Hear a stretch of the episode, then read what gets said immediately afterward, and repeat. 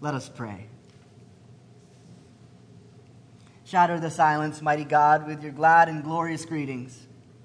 Banish all our fears and give us faith in Jesus Christ, the risen Lord. If there is anything said from this pulpit that is against your will, let it come to naught and do no harm. But if there is anything said from this pulpit that is according to your will, let it be heard, as if sung by the voice of angels, that hearing we might believe, and believing obey. Amen.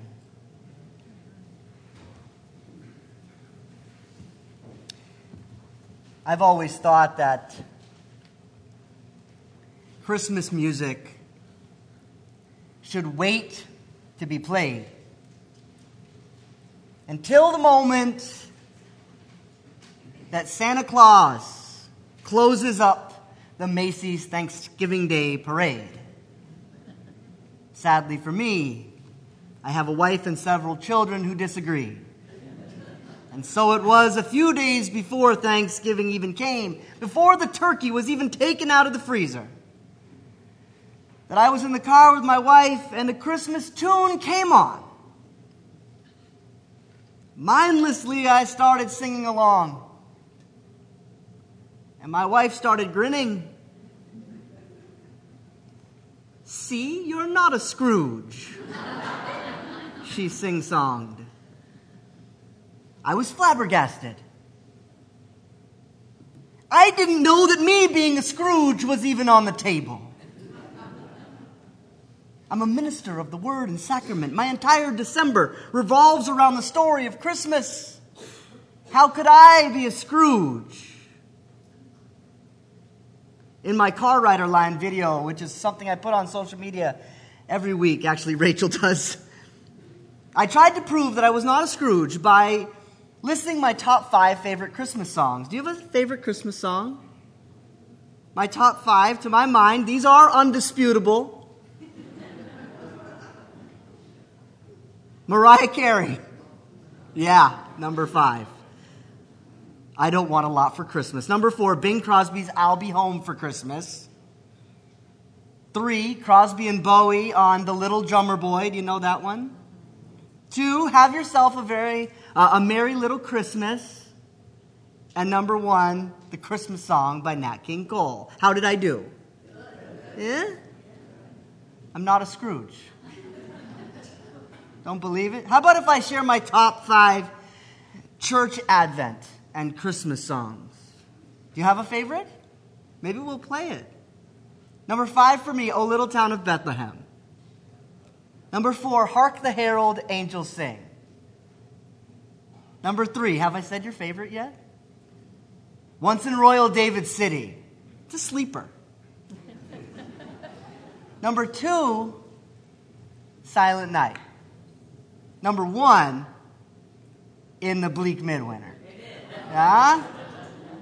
See, I'm not a Scrooge. I promise, I'm not a Scrooge. If that's all it took. If that's all it took to prove you're not a Scrooge. To be connected to a song, though, maybe there's something in there that can unlock the real reason for the season from inside our hearts. Now, I can't imagine that jolly old St. Nicholas is going to do that, to unlock the real reason for the season. I can't see Frosty the snowman bringing transformation to us, making us better, leading us toward love. But the right Christmas song can. Maybe even the first one. The first song of the season, which was, of course, written and performed by Mary, the mother of Jesus, the Magnificat.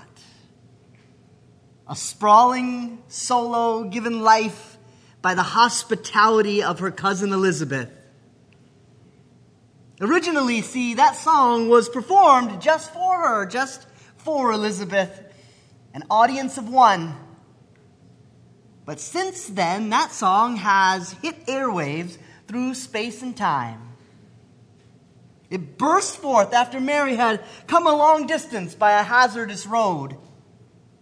The last we heard before this visit, she had been given the news by an angel that she was to give birth to the Savior, who is Jesus Christ the Lord. And Hers will be the child that, that they've been waiting for, the sprout from the stump of Jesse. Remember that text from Isaiah? It was prophesied 700 years earlier. She's no more than 14 years old, this Mary.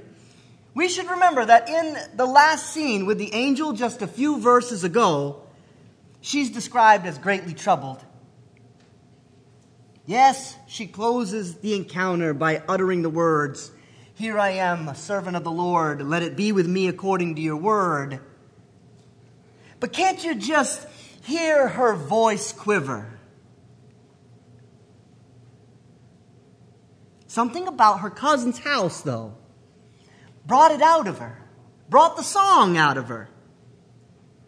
Have you ever been around people like that? The kind of people that draw out something special in you. Have you ever been around someone like that? Don't you want to be around people like that? The kind of people that draw out the very best in you, the song in you, the song of your life, the one you were meant to sing. Do you know people like that? I'm afraid these days we have many more people that have the opposite effect. Those that are drawing not the special out of us, but the sad and insecure out of us. Some of them even get paid a lot of money to do this. To work us up. Through television, radio, social media. They do not bring out the song of our lives. They bring out the groans and grunts of our troubled selves. Sometimes we fall into the trap of copycatting that in our lives, of dousing the world around us with more negativity. Where are the Elizabeths? Where are they? The Elizabeths. Where are the ones that will find us in our moments of vulnerability and distress and offer positivity and comfort, the kind that draws out the song of our lives? Where are the people that open the door and let us in when we need it most? Where are the people that open the door when our feet are tired and we haven't been ourselves in too long? Where are the ones that let us in when we are poor? Pope Francis says that there's an old tradition, even in some Italian regions. He says, I'm sure some people still follow it.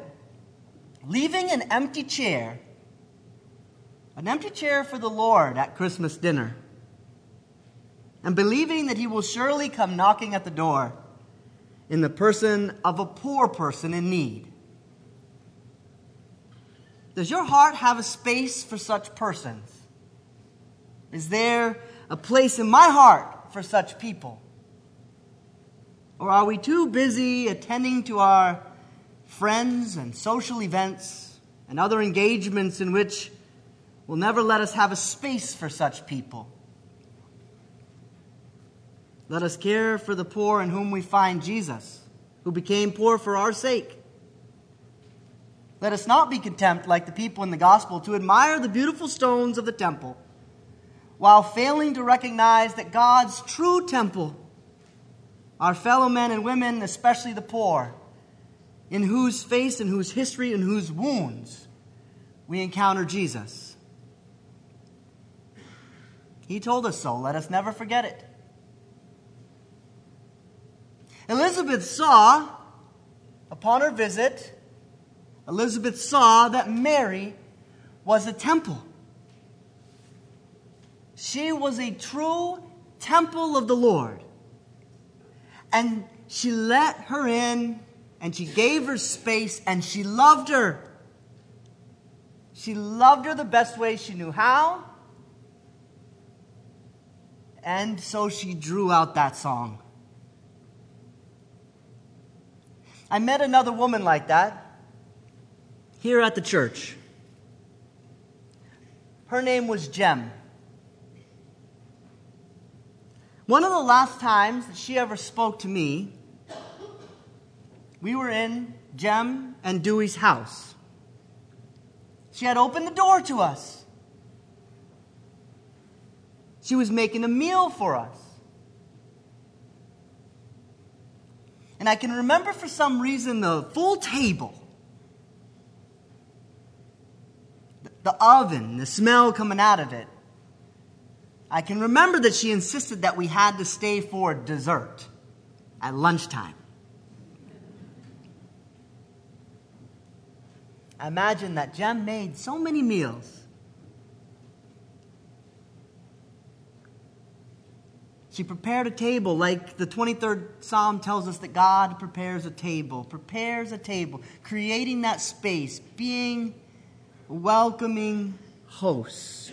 I can imagine that you can picture her there, especially if you knew her, moving around that space like a ballet dancer. That was her home. People came to Jem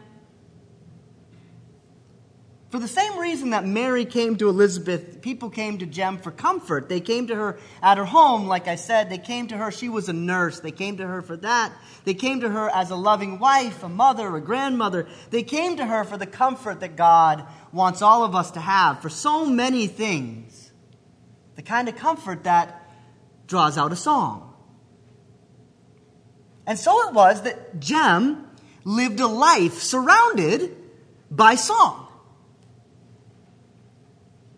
Her time at the piano, literally, right? Her place in the church choir, the musicianship of her children and grandchildren. She literally was surrounded by, by song. But see, that is the benefit. That's the true privilege of the Elizabeths. To be a person that offers the space and help and comfort and optimism that draws out a song, it turns out that you get to be one of the ones blessed by hearing it. If your life is full of noise right now, what part of that noise are you drawing out? If your life is full of song, what a blessing for you. For the one singing it, but also for you. How it must have been for Elizabeth to hear Mary sing. She too was in need of inspiration, Elizabeth, right? She was pregnant in her old age. She too faced deep uncertainties. Her child would be John the Baptist, facing the great task ahead of preparing the way of the Lord. How the song, the one that she drew out, how it must have blessed her. And so it was with Jem. Jem, who suffered a stroke not long after that lunch that she hosted in her home. I remember when that first happened. How shattering that was. They didn't know it at the time, but she wasn't going to sing or play the piano again. At least not like she did before. I can remember the hospital her family huddled off into corners, you know, like you do. I can remember her door, the door to her room. It was closed when I arrived to see her for the first time. I came up close to the door and I almost knocked. But I didn't. Because I heard something before I could knock. It was the sound of a violin. I'd never heard a violin in a hospital room before. And I haven't since. I waited. I just stood there and listened And when it stopped, I took a few steps away from the door, and after a minute or two, a person came out. A young woman, maybe Mary's age, with a violin case, wiping tears from her eyes. I found out later that was Jem's granddaughter. And I imagine it was a lot like the time Mary was singing to Elizabeth. Jem had spent her life living as a person who drew out the beautiful song of others, even the beautiful song inside of her granddaughter, and that song came to her when she needed it the most. Sometimes we extend comfort, and sometimes that comfort comes back around to us. That day, comfort came to her. And today, in Advent, as we come closer and closer to Christmas, God wants you to know that comfort is coming to you. Like the sound of a granddaughter's violin in a hospital room. May our time together be drawing out a song in you. May that be part of what this is for us to come and be gathered on a Sunday morning. May this be drawing out a song in you. May it be giving you a sense of how God intends to bring the comfort of His Son, Jesus. Jesus, who is God's Magnificat. Jesus, who is God's opus and truest song. Jesus, who is a song meant to flood our ears a song meant to enliven this space, meant to mold our hearts, that we might remember well and live even better. Live so well, in fact, that we won't need to tell anyone that we are not a Scrooge. We all will know full well that we're not, because we're surrounded by people, young and old, rich and poor, with lives that are singing. Amen.